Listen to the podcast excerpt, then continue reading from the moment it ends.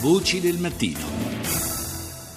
Do il buongiorno alla prima ospite di oggi che è Claudia Gazzini, responsabile per la Libia di International Crisis Group. Buongiorno. Buongiorno a voi. Tante novità eh, sul fronte libico, la eh, principale e, e, più preoccupante è quella dell'offensiva eh, che è stata condotta dalle truppe al comando del generale Haftar eh, per prendere il controllo di una serie di hub, di terminal eh, petroliferi, un Un'operazione che ha un eh, grande peso dal punto economico e politico e che è stata condotta quasi si può dire senza, eh, senza colpo ferire, senza sparare un colpo, visto che le guardie eh, che vigilavano su questi, eh, su questi, impianti si sono ritirate senza eh, offrire resistenza. Eh, possiamo dire che una volta sconfitto di fatto l'ISIS in Libia riesplodono le faide interne? Eh, beh, eh, questo, questo, è certo, le faide interne sono rimaste latenti e, e con l'aggravarsi anche della crisi politica, la difficoltà a trovare un'intesa per questa soluzione, eh, per un accordo tra il Parlamento di, di Tobruk e il, il, governo a Tripoli, è chiaro che i nodi vengono al pettine.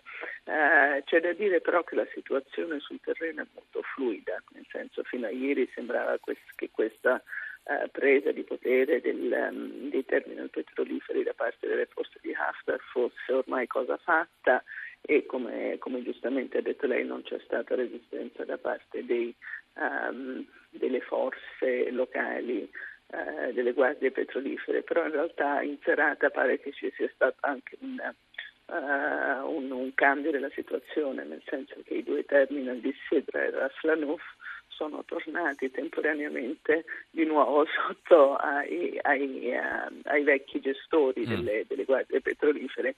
Quindi è una situazione, come ho detto, fluida, si, con, si inizia a combattere in realtà perché sono state eh, mandate verso i terminal anche delle, delle, delle truppe di, di Nusrata e, e di Tripoli e, stanno arrivando anche gli aerei di Haftar quindi si complica la battaglia, la battaglia vera forse inizia adesso. D'altra parte gli ultimi tentativi eh, di dialogo sono abortiti nei giorni scorsi, a Tunisi era forse anche un po' prevedibile che il, il, confronto si trasferisse sul terreno e quindi diventasse scontro. Un clima eh, certamente non favorevole eh, nel quale potrebbe presto eh, arrivare anche una presenza eh, militare italiana, sia pure soltanto eh, a tutela, a difesa di un eh, da campo mh, mm, con, dotato di, di, di, personale, un centinaio di,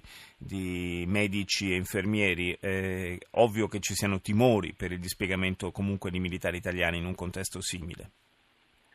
Sì, devo dire che questo progetto di cooperazione italiana, che appunto eh, consiste nella creazione di un ospedale da campo a Misurata, è, è, è, relativamente sicura perché Misrata è una città, per, almeno per fino ad ora, eh, molto sicura, è diciamo, il punto di coordinamento militare per eh, la guerra contro lo Stato islamico a Sirt.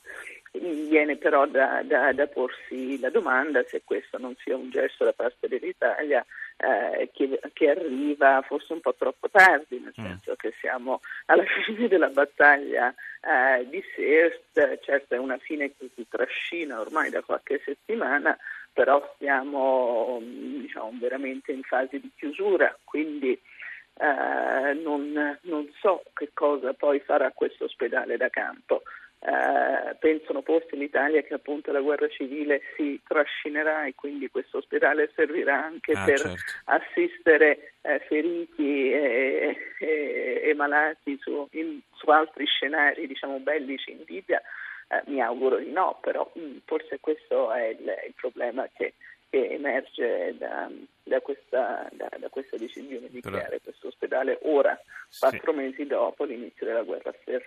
Sì, effettivamente può essere una lettura anche questa assolutamente eh, sensata. Grazie a Claudia Gazzini di International Crisis Group per essere stata con noi.